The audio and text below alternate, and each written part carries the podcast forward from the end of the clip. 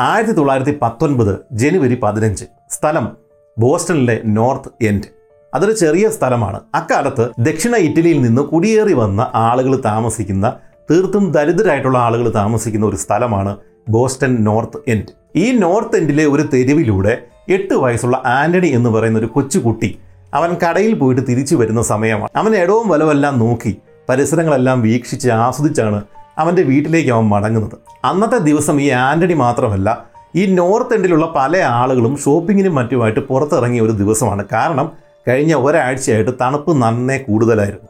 ഈ ഒരു ദിവസം മാത്രമാണ് കുറച്ച് ചൂട് അവർക്ക് കിട്ടിയത്. അതുകൊണ്ട് പലരും വെളിയിലാണ്. അതുകൊണ്ട് തന്നെ ഇതിന്റെ സ്ട്രീറ്റുകൾ മുഴുവൻ കുതിരവണ്ടികൾ കുതിരകൾ മോട്ടോർ വാഹനങ്ങൾ അതിന്റെ എല്ലാം ശബ്ദം കാരണം ആകെ ബഹളമയമാണ്. ഈ എട്ട് വയസ്സുകാരൻ ആന്റണിയുടെ വീട്ടിൽ നാല് സഹോദരിമാരുണ്ട് അച്ഛനുണ്ട് അമ്മയുണ്ട്. ആ ഭാഗത്ത് നോർത്ത് എൻഡിൽ താമസിക്കുന്ന മറ്റെല്ലാവരെയും പോലെ ഇവർ ഇറ്റലിയിൽ നിന്ന് വന്നവരാണ്. അതുകൊണ്ട് തന്നെ ഇവർക്ക് ജോലിയൊന്നുമില്ല. കുറേ നാളുകൾ പരിശ്രമിച്ച ശേഷമാണ് ഈ ആന്റണിയുടെ പിതാവിന് തുറമുഖത്ത് ബോസ്റ്റൺ തുറമുഖത്ത് ഒരു പണി കിട്ടിയത്. അതുമാത്രവുമല്ല ഇവരെല്ലാം തന്നെ തീർത്തും വൃത്തിഹീനമായിട്ടുള്ള ചുറ്റുപാടുകളിലാണ് അവിടെ താമസിക്കുന്നത്. ഇങ്ങനെ ആന്റണി എന്ന് പറയുന്ന ഈ കുട്ടിയുടെ വീട്ടുകാർ ബുദ്ധിമുട്ടി ജീവിക്കുന്ന പോലെ തന്നെ നോർത്ത് എൻഡിലെ ബാക്കിയുള്ള എല്ലാ കുടിയേറ്റക്കാരും നല്ല ദാരിദ്ര്യത്തിലാണ് ജീവിക്കുന്നത്. ഇതിനിടയ്ക്കാണ് ആയിരത്തി തൊള്ളായിരത്തി പതിനാലിൽ ഒന്നാം ലോകമഹായുദ്ധം പൊട്ടിപ്പുറപ്പെട്ടത്. നാല് കൊല്ലങ്ങൾ നീണ്ടു നിന്ന അരക്ഷിതാവസ്ഥ. ഇതിനിടയ്ക്ക് മില്യൺ കണക്കിന് അമേരിക്കൻ പട്ടാളക്കാരാണ് കൊല്ലപ്പെട്ടത്. അത് പോരാഞ്ഞിട്ട് യുദ്ധം തീരാറായ സമയത്ത് ആയിരത്തി തൊള്ളായിരത്തി പതിനെട്ടിൽ ലോകം മുഴുവൻ ഇൻഫ്ലുവൻസ വൈറസ് അങ്ങ് ബാധിച്ചു. ആദ്യം യൂറോപ്പിലാണ് ഇത് പൊട്ടിപ്പുറപ്പെട്ടത്. യുദ്ധത്തിനിടയ്ക്ക് അവിടെയുള്ള വൃത്തിഹീനമായ ആശുപത്രികളിൽ ചികിത്സ തേടിയ പരിക്കേറ്റ അമേരിക്കൻ പട്ടാളക്കാർ വഴി ഇത് അമേരിക്കയിലും എത്തി. അങ്ങനെയും മില്യൺ കണക്കിന് ആളുകൾ മരിച്ചു. ദാരിദ്ര്യം ഒന്നാം ലോകമഹായുദ്ധം ഇൻഫ്ലുവൻസ ഇതിനെയെല്ലാം നേരിട്ടാണ് ഈ ബോസ്റ്റൺ നോർത്ത് എൻഡിലെ ഈ കുടിയേറ്റക്കാരായിട്ടുള്ള ഇറ്റലിക്കാർ ജീവിക്കുന്നത്. അങ്ങനെ ആയിരത്തി തൊള്ളായിരത്തി പത്തൊൻപതായി ഈ കാര്യങ്ങളെല്ലാം ഒന്ന് കെട്ടടങ്ങി. തങ്ങളുടെ ജീവിതം ഇനി ഒന്ന് നന്നാക്കിയെടുക്കാം എന്ന് ഈ ബോസ്റ്റൺ നിവാസികൾ ചിന്തിച്ചു തുടങ്ങുന്ന സമയത്താണ് ഇവർക്ക് നേരത്തെ തന്നെ അറിയാമായിരുന്ന ഒരു ഭീഷണി ഇവരുടെ ജീവിതത്തിലേക്ക് വരുന്നത്. അതൊരു ജർമ്മൻ ബോംബോ ഇൻഫ്ലുവൻസ വൈറസോ ഒന്നും ആയിരുന്നില്ല. ഈ ബോസ്റ്റൺ നോർത്ത് എൻഡിൽ സൂര്യനെ പോലും മറച്ച് നിലകൊള്ളുന്ന മൂന്ന് നില കെട്ടിടത്തിന്റെ ഉയരമുണ്ടായിരുന്ന ഒരു ടാങ്ക് ആയിരുന്നു ആ ടാങ്കിൽ സാധാരണ കാണുന്നത് പോലെ വെള്ളമായിരുന്നില്ല ഉണ്ടായിരുന്നത്. പകരം നല്ല കൊഴുപ്പുള്ള ബ്രൗൺ നിറമുള്ള ശർക്കര പാനി. അതായത് അതൊരു മൊളാസസ് ടാങ്ക് ആയിരുന്നു ആളുകൾ തിങ്ങിക്കൂടി പാർക്കുന്ന ബോസ്റ്റൺ നോർത്ത് എൻഡ് പോലുള്ള സ്ഥലത്ത് ഇത്രയും വലിയൊരു കൂറ്റൻ ടാങ്ക് അത് മൊളാസസ് പോലുള്ള കൊഴുത്ത ദ്രാവകം ശർക്കര പാനി സ്റ്റോർ ചെയ്യാൻ വേണ്ടിയിട്ട് ആര് എന്തിനു നിർമ്മിച്ചു എന്ന് അറിഞ്ഞാലേ നമുക്കിനി എന്താണ് നടക്കാൻ പോകുന്നത് എന്ന് മനസ്സിലാകുകയുള്ളൂ.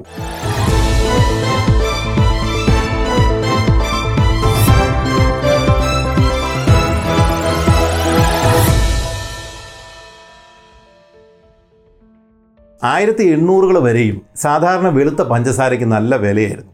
അതുകൊണ്ട് തന്നെ ധനികരുടെ മേശപ്പുറത്ത് മാത്രമേ ഈ വെളുത്ത പഞ്ചസാര പൊടി ഉണ്ടായിരുന്നുള്ളൂ. സാധാരണ ജനങ്ങൾ ഉപയോഗിച്ചിരുന്നത് ശർക്കര പാനിയാണ്. അതായത് മൊളാസസ്. നമ്മൾ കരിമ്പിന്റെ നീര് തിളപ്പിച്ച് കഴിയുമ്പോഴേക്കും അതിന്റെ കൊഴുത്ത ഭാഗം പരലുള്ള ഭാഗം നമുക്ക് മാറ്റിയെടുക്കാനായിട്ട് സാധിക്കും. ഇത് പിന്നീട് അച്ചുകളിലേക്ക് മാറ്റിയിട്ടാണ് നമ്മൾ സാധാരണ ശർക്കര ഉണ്ടാക്കുന്നത്. ഈ ശർക്കര ഉണ്ടാക്കാൻ ഉപയോഗിച്ച ആ കൊഴുത്ത ദ്രാവകം ശർക്കര പാനി അതിനെയാണ് മൊളാസസ് എന്ന് വിളിക്കുന്നത്. ഈ മൊളാസസ് ആണ് ആയിരത്തി എണ്ണൂറുകൾ വരെയും സാധാരണ ജനങ്ങളുടെ സ്വീറ്റ്നറായിട്ട് വർക്ക് ചെയ്തുകൊണ്ടിരുന്നത്. ദരിദ്രരുടെ വീടുകളിൽ മാത്രമല്ല ബേക്കറികളിലും ഹോട്ടലുകളിലും ഒക്കെ മധുരത്തിനായിട്ട് ഈ മൊളാസസ് എന്ന് പറയുന്ന ശർക്കര പാനി തന്നെയാണ് ഉപയോഗിച്ചിരുന്നത്. എന്നാൽ ആയിരത്തി തൊള്ളായിരം ഒക്കെ ആയി കഴിഞ്ഞപ്പോഴേക്കും ഈ പഞ്ചസാരയുടെ വില നന്നേ കുറഞ്ഞു. അതുകൊണ്ട് പഞ്ചസാര എല്ലാവർക്കും ഉപയോഗിക്കാനായിട്ട് പറ്റും എന്ന രീതിയിലേക്ക് എത്തിക്കഴിഞ്ഞപ്പോഴേക്കും ഈ ബ്രൗൺ നിറമുള്ള കൊഴുത്ത കറയുള്ള മൊളാസസ് എന്ന് പറയുന്ന ശർക്കര പാനിയുടെ ഉപയോഗം പെട്ടെന്ന് അങ്ങ് കുറഞ്ഞു. അതുകൊണ്ട് അതുവരെയും ഈ മൊളാസസ് വ്യാപാരം കച്ചവടമൊക്കെ നടത്തിക്കൊണ്ടിരുന്ന വലിയ ആളുകളും ചെറിയ വ്യാപാരികളും ഒക്കെ പെട്ടെന്ന് അങ്കലാപ്പിലായി. പക്ഷേ അവരുടെ ഭാഗ്യത്തിന് ഉടൻ തന്നെ ഈ മൊളാസസിന് മറ്റൊരു ഉപയോഗം കണ്ടെത്തി. ഈ മൊളാസസിനെ ഫെർമെന്റേഷൻ നടത്തി കഴിഞ്ഞാൽ എഥനോളും കാർബൺ ഡയോക്സൈഡും കിട്ടും.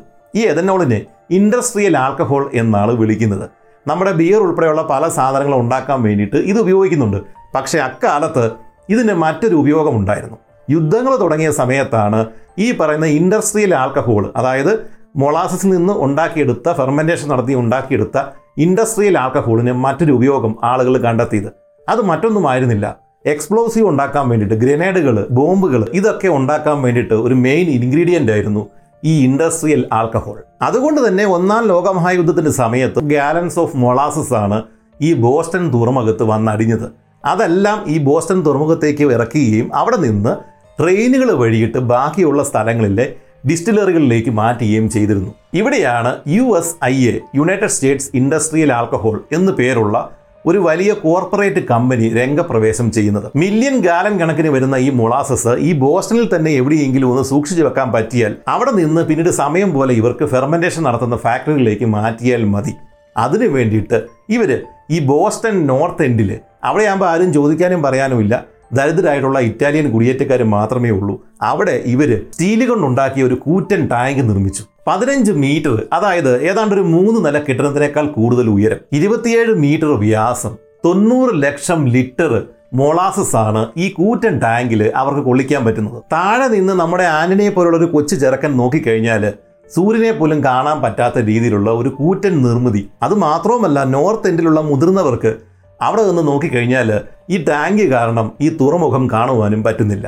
അത്രയ്ക്ക് വലിയ ഒരു പദ്ധതിയായിരുന്നു ഈ ടാങ്ക്. ഇത് നിർമ്മിച്ച ഒരാഴ്ചക്കകത്ത് തന്നെ ഇവർ ഇതിനകത്തേക്ക് മൊളാസസ് ഫില്ല് ചെയ്യാനായിട്ട് തുടങ്ങി. പക്ഷേ ഏതാനും മണിക്കൂറുകൾ കഴിഞ്ഞപ്പോൾ തന്നെ ഇതിന്റെ എഞ്ചിനീയർമാർ ഇതിനകത്തുള്ള ഫോൾട്ട് കണ്ടുപിടിച്ചു. കാരണം ഇത് ലീക്ക് ചെയ്യുന്നുണ്ട്. പല സ്ഥലങ്ങളിലും ബ്രൗൺ നിറമുള്ള ഈ മൊളാസസ് സിറപ്പ് ലീക്ക് ചെയ്യുന്നത് അവരുടെ ആളുകൾ മാത്രമല്ല സാധാരണ ജനങ്ങളും പിന്നീട് കാണാനായിട്ട് തുടങ്ങി.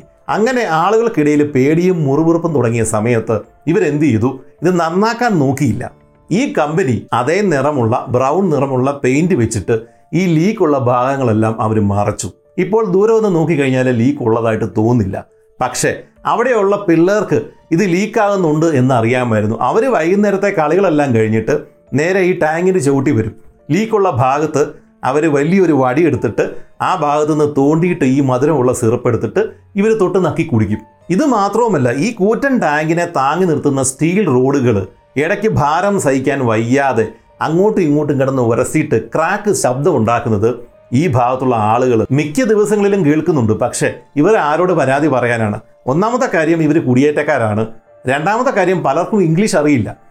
മൂന്നാമത്തെ കാര്യം ഇവർ ദരിദ്രരാണ്. ചുരുക്കത്തിൽ തങ്ങളുടെ ജീവിതത്തിന് മുകളിൽ തൂങ്ങിക്കിടക്കുന്ന ഈ വാൾ കണ്ടില്ല എന്ന് നടിച്ചാണ് അവിടെ ഉണ്ടായിരുന്ന നോർത്ത് എൻഡിൽ ഉണ്ടായിരുന്ന ഈ പാവം ജനങ്ങൾ വർഷങ്ങളായിട്ട് ജീവിച്ചു പോരുന്നത്. ഇത്തരം ടെൻഷനും മറ്റു കാര്യങ്ങളൊക്കെ ഉണ്ടെങ്കിലും ജീവിതം ഇങ്ങനെ മുന്നോട്ട് പോയിക്കൊണ്ടിരിക്കുന്ന സമയത്ത് ആയിരത്തി തൊള്ളായിരത്തി പത്തൊൻപത് ജനുവരി പതിനഞ്ച് ഏതാണ്ട് പന്ത്രണ്ട് മണി കഴിഞ്ഞ സമയത്ത് നമ്മുടെ ഈ ആന്റണി എന്ന് പറയുന്ന ഈ പയ്യൻ തന്റെ വീട്ടിലേക്ക് നടന്നു പോരുന്ന സമയത്ത് പതുക്കെ പതുക്കെ ഈ മൊളാസസ് ടാങ്ക് അനങ്ങാൻ തുടങ്ങി. ഇതിനെ താങ്ങി നിർത്തുന്ന നട്ടുകളും ബോൾട്ടുകളും കൂടുതൽ പിരിയുകയും അഴിയുകയും ഒക്കെ ചെയ്യുന്നതിന്റെ ശബ്ദം വല്ലാത്ത രീതിയിലുള്ള ക്രാക്ക് ക്രാക്ക് ശബ്ദം പല സമയത്തും ഇവർ കേൾക്കുന്നുണ്ട്. പക്ഷേ കുറേ വർഷങ്ങളായിട്ട് പലപ്പോഴായിട്ട് ഇത്തരം ശബ്ദങ്ങൾ ഇവർ കേൾക്കുന്നത് കൊണ്ട് ഈ നോർത്ത് ഇന്ത്യൻ നിവാസികൾ കേൾക്കുന്നത് കൊണ്ട് ഇവരിത് കാര്യമായിട്ട് എടുത്തില്ല. ജനുവരി പതിനഞ്ച് രാവിലെ തന്നെ ഈ tank U S I A ആൾക്കാർ നിറച്ചിരുന്നു. അതുകൊണ്ടാണ് ഈ ശബ്ദങ്ങൾ തുടർച്ചയായിട്ട് കേട്ടുകൊണ്ടിരുന്നത്. പക്ഷേ ഏതാണ്ട് പന്ത്രണ്ട് മണി കഴിഞ്ഞതോടെ വലിയ വലിയ ശബ്ദങ്ങൾ കേൾക്കാൻ തുടങ്ങി. അപ്പോഴും ആളുകൾ തെറ്റിദ്ധരിച്ചു. കാരണം ആ ഭാഗത്ത് ക്രിമിനൽ സംഘങ്ങൾ തമ്മിൽ പലപ്പോഴും അറ്റാക്കുകൾ ഉണ്ടാകാറുണ്ട്. അതിൽ പെട്ടിട്ടുണ്ടാകുന്ന ശബ്ദങ്ങൾ വെടിശബ്ദങ്ങളൊക്കെയാണ് ഇതെന്നാണ് ആളുകൾ പലരും തെറ്റിദ്ധരിച്ചത്. പക്ഷേ ഉച്ച കഴിഞ്ഞിട്ട് കറക്റ്റ് പന്ത്രണ്ടര മണിയായി കഴിഞ്ഞപ്പോഴേക്കും വലിയൊരു ശബ്ദത്തോടെ ഈ ടാങ്ക് പൊട്ടിച്ചതറി. അപ്പോഴും വീടിനുള്ളിൽ കഴിഞ്ഞിരുന്ന ആളുകൾ വിചാരിച്ചിരുന്നത് ഇതൊരു ബോംബ് സ്ഫോടനമാണെന്നാണ്. കാരണം രണ്ട് ദിവസങ്ങൾക്ക് മുമ്പ് ഒരു പോലീസ് സ്റ്റേഷൻ ഈ പറയുന്ന ക്രിമിനൽസ് ബോംബ് പൊട്ടിച്ച് തകർത്തിരുന്നു. പക്ഷേ ടാങ്ക് പൊട്ടി അടുത്ത സെക്കൻഡിൽ ഈ സ്ട്രീറ്റുകളിൽ ഉണ്ടായിരുന്ന ആളുകൾക്ക് മനസ്സിലായി. അവർ അങ്ങോട്ടും ഇങ്ങോട്ടും അലറി കൂവി ഇത് ടാങ്ക് പൊട്ടിയതാണ്. എല്ലാവരും ഓടി രക്ഷപ്പെട്ടു. പതിനഞ്ച് മീറ്റർ ഉയരത്തിലുണ്ടായിരുന്ന തൊണ്ണൂറ് ലക്ഷം മൊളാസസ് പെട്ടെന്ന് താഴേക്ക് വന്ന് പതിച്ചാലുള്ള അവസ്ഥ എന്താണ്? വമ്പൻ ഒരു സുനാമിയാണ് അവിടെ ഉണ്ടായത്. പക്ഷേ വെള്ളത്തിന് പകരം വരുന്നത് വെള്ളത്തേക്കാൾ നാൽപ്പത് ശതമാനം കട്ടി കൂടിയ മൊളാസസ് ആണ്. താഴേക്ക് വന്നു വീണ ഈ തൊണ്ണൂറ് ലക്ഷം ലിറ്റർ മൊളാസസ് ഉണ്ടാക്കിയ തിരകൾക്ക് എട്ട് മീറ്റർ വരെ ഉയരമുണ്ടായിരുന്നു മണിക്കൂറിൽ അമ്പത്തി ആറ് കിലോമീറ്റർ സ്പീഡിലാണ് ഈ മൊളാസസ് നാല് പാടും ചെതറി ഒഴുകിയത്. നമ്മുടെ സാധാരണ ഒരു കാറിന്റെ സ്പീഡാണത്. ഈ മൊളാസസിന്റെ ശക്തിയിൽ മൂന്ന് നില കെട്ടിടത്തിന്റെ ഉയരം ഉണ്ടായിരുന്ന ഒരു ഫയർ സ്റ്റേഷൻ അപ്പാടെ നിലം പൊത്തി ഈ ടാങ്കിന്റെ സ്ട്രക്ചറിൽ ഉണ്ടായിരുന്ന വിളക്കാണികൾ ഈ സ്ക്രൂകളൊക്കെ അവിടെ നിന്ന് പൊട്ടിച്ചിതറി നാല് വശത്തേക്ക് മിസൈൽ പോലാണ് തെറിച്ചു പോയത്. ചുരുക്കത്തിൽ കൂറ്റൻ ഒരു മൊളാസസ് ബോംബാണ് അവിടെ പൊട്ടിയത്. തടി കൊണ്ടുണ്ടാക്കിയ വീടുകളൊക്കെ തകർത്ത് തരിപ്പണമാക്കി പ്രധാന തെരുവിലൂടെ നിമിഷങ്ങൾക്കുള്ളിൽ ഈ മൊളാസസ് ഒഴുകിയെത്തി. നമ്മുടെ ഈ പാവം ആന്റണി പെട്ടെന്ന് അവന് കാര്യമൊന്നും മനസ്സിലായില്ല. എന്തൊക്കെയോ ഒഴുകി വരുന്നു ആളുകളെല്ലാം ചിതറി അങ്ങോട്ടും ഇങ്ങോട്ടും ഓടുന്നു. ഈ കൊച്ചുകുട്ടിക്ക് എന്ത് ചെയ്യണമെന്ന് മനസ്സിലായില്ല. നിമിഷങ്ങൾക്കുള്ളിൽ ഈ മൊളാസസിന്റെ വലിയ സുനാമി വന്ന് ഇവനെയും എടുത്തുകൊണ്ട് അങ്ങ് പോയി. ഇതേ സമയത്ത് അന്നത്തെ പ്രധാന വാഹനമായിട്ടുള്ള കുതിരകൾ പല സ്ഥലങ്ങളിലും കുതിര ലായം ഉണ്ടായിരുന്നു. അവിടെയെല്ലാം കുതിരകളെ കെട്ടിയിട്ടിട്ടുണ്ടായിരുന്നു. കുതിരകൾക്ക് ഓടി രക്ഷപ്പെടാനൊന്നും സാധിച്ചില്ല. നൂറുകണക്കിന് കുതിരകളാണ് നിമിഷ നേരം കൊണ്ട് ഈ സിറപ്പിനകത്ത് മുങ്ങിച്ചത്തുപോയത് നമ്മൾ ഒരു കാര്യം ഓർക്കണം. ഈ വരുന്നത് ജലമല്ല. നല്ല കൊഴുപ്പുള്ള കറയുള്ള ബ്രൗൺ നിറമുള്ള ഒരു സിറപ്പാണ്. ഇതിനകത്ത് പെട്ടുപോയ ആളുകളുടെ കണ്ണിൽ മൂക്കിൽ ചെവിയിലെല്ലാം ഈ സിറപ്പങ്ങ് ചെന്ന് കീറി. കെട്ടിടങ്ങൾ ഇടിഞ്ഞും സിറപ്പിനകത്ത് മുങ്ങി താണുമൊക്കെയാണ് പകുതി ആൾക്കാർ മരിച്ചുപോയത്. ടാങ്കി പൊട്ടുന്ന സ്ഫോടനത്തിന്റെ ശബ്ദം കേട്ടിട്ട് തൊട്ടടുത്തുണ്ടായിരുന്ന ബോസ്റ്റൺ ഹാർബറിൽ കിടന്നിരുന്ന കപ്പലുകളിൽ നിന്ന് ആളുകളെല്ലാം പെട്ടെന്ന് തന്നെ ബോട്ടെടുത്ത് ഈ തീരത്തേക്ക് വരികയും അവർ രക്ഷാപ്രവർത്തനത്തിൽ ഏർപ്പെടുകയും ചെയ്തു. നിമിഷങ്ങൾക്കുള്ളിൽ പോലീസ് ഫയർ ഫൈറ്റേഴ്സ് എല്ലാവരും രംഗത്തെത്തി. കറ പിടിച്ച ഈ മുളാസ സിറപ്പിനുള്ളിൽ കിടക്കുന്നത് മനുഷ്യനാണോ മൃഗമാണോ അതോ കെട്ടിടത്തിന്റെ അവശിഷ്ടമാണോ എന്ന് തിരിച്ചറിയാൻ പോലും അവർക്ക് സാധിച്ചില്ല. ഇതിനിടയ്ക്ക് ഒഴുകിപ്പോയ ആന്റണിക്ക് ഒരു വിളക്ക് കാലിൽ സ്ട്രീറ്റ് ലൈറ്റിന്റെ ആ കാലിൽ പിടുത്തം കിട്ടി. അവൻ അവിടെ പിടിച്ചു കിടന്നു. സംഭവം നടന്നിട്ട് ഏതാണ്ട് ഇരുപത് മിനിറ്റിന് ശേഷം അവിടെ എത്തിയ ഒരു ഫയർ ഫൈറ്ററാണ് വിളക്ക് കാലയിൽ ഇങ്ങനെ പറ്റിപ്പിടിച്ച് കിടക്കുന്ന ഈ സിറപ്പ് കൊണ്ട് മൂടിയ ഒരു രൂപത്തെ കാണുന്നത്. അയാൾ പെട്ടെന്ന് ചെന്ന് അതെടുത്ത് നോക്കി അതൊരു കുട്ടിയാണ് എന്ന് മനസ്സിലായി. പക്ഷേ അവന് യാതൊരു അനക്കവും ഉണ്ടായിരുന്നില്ല. മരിച്ചു എന്ന് തന്നെ അദ്ദേഹം കരുതി. അദ്ദേഹം ഒരു ചെറിയൊരു ബ്ലാങ്കറ്റിലേക്ക് അവന്റെ ശരീരം പൊതിഞ്ഞിട്ട് പെട്ടെന്ന് തന്നെ ഒരു കുതിര വണ്ടിയിലേക്ക് എടുത്തു വെച്ചു. ആ കുതിര വണ്ടിയിലെ ശവശരീരങ്ങളാണ് കൊണ്ടുപോകുന്നത്. ആ കൂട്ടത്തിൽ അവനെയും തൊട്ടടുത്തുണ്ടായിരുന്ന ഒരു താൽക്കാലിക ഹോസ്പിറ്റലിലേക്ക് ഇവരെ മാറ്റുകയും അവിടെ മരിച്ചവരെ കിടത്തുന്ന ടേബിളിൽ ഈ ആന്റണിയുടെ ശരീരം കൊണ്ടുവെക്കുകയും ചെയ്തു. അന്ന് വൈകുന്നേരത്തോടെ ആളുകൾക്ക് മനസ്സിലായി. ഏതാണ്ട് ഇരുപത്തൊന്നോളം ആളുകളുടെ ജീവൻ നഷ്ടപ്പെട്ടിട്ടുണ്ട്. നൂറ്റി അൻപത് പേർക്ക് ഗുരുതരമായ പരിക്കുകൾ ഏറ്റിട്ടുണ്ട്. ഇതിനിടയ്ക്ക് ഈ ടാങ്കിന്റെ ഉടമസ്ഥന്മാരായിട്ടുള്ള U S I A company രംഗത്തെത്തി. അവരാദ്യം ചെയ്ത പണി എന്നാന്ന് ചോദിച്ചു കഴിഞ്ഞാൽ ഇത് അവരുടെ കുറ്റമൊന്നുമല്ല. മറിച്ച് ഈ ടാങ്ക് ബോംബ് സ്ഫോടനത്തിലൂടെ ഈ ക്രിമിനൽസ് തകർത്തതാണ് എന്നുള്ളൊരു പച്ചക്കള്ളം അവരങ്ങ് തട്ടിവിട്ടു. പക്ഷെ നോർത്ത് എൻഡിൽ താമസിക്കുന്ന സാധാരണ ജനങ്ങൾക്കും ഇവരുടെ ജോലിക്കാർക്കും അറിയാം ഇത് ആരുടെ കുഴപ്പമാണ് എന്നുള്ളത്. അപ്പോൾ തന്നെ പോലീസിന് കാര്യം മനസ്സിലായി. ഈ ആളുകളും ജോലിക്കാരായിട്ടുള്ളവരും എല്ലാം ഒരേ സ്വരത്തിൽ പറഞ്ഞു വർഷങ്ങളായിട്ട് ഇതിന് ലീക്കുണ്ട്. അത് മാത്രവുമല്ല ഇതിൽ നിന്ന് ഈ സ്റ്റീൽ കിടന്ന കരയുന്ന ശബ്ദം ഞങ്ങൾ എല്ലാ ദിവസവും കേൾക്കുന്നതാണ്. ഇത്രയും കാര്യങ്ങളെല്ലാം മനസ്സിലാക്കിയ ശേഷം പോലീസ് ഒരു റിപ്പോർട്ട് സമർപ്പിച്ചു. അതിൽ ഈ കമ്പനി തന്നെയാണ് കുറ്റക്കാരൻ എന്നായിരുന്നു എഴുതി വെച്ചിരുന്നത്. പക്ഷേ കമ്പനി വെറുതെ വിടാൻ തയ്യാറായിരുന്നില്ല. അവർ കോടതിയിൽ ഫൈറ്റ് ചെയ്തു. കാരണം എതിർവശത്തുള്ളത് ഈ നോർത്ത് എൻഡിലെ പാവം കുടിയേറ്റക്കാരായിട്ടുള്ള ആളുകളാണ്. പക്ഷേ മനുഷ്യാവകാശ പ്രവർത്തകർ രംഗത്തെത്തി. അവർ ഇവർക്ക് വേണ്ടുന്ന എല്ലാ സഹായങ്ങളും കൊടുത്തു.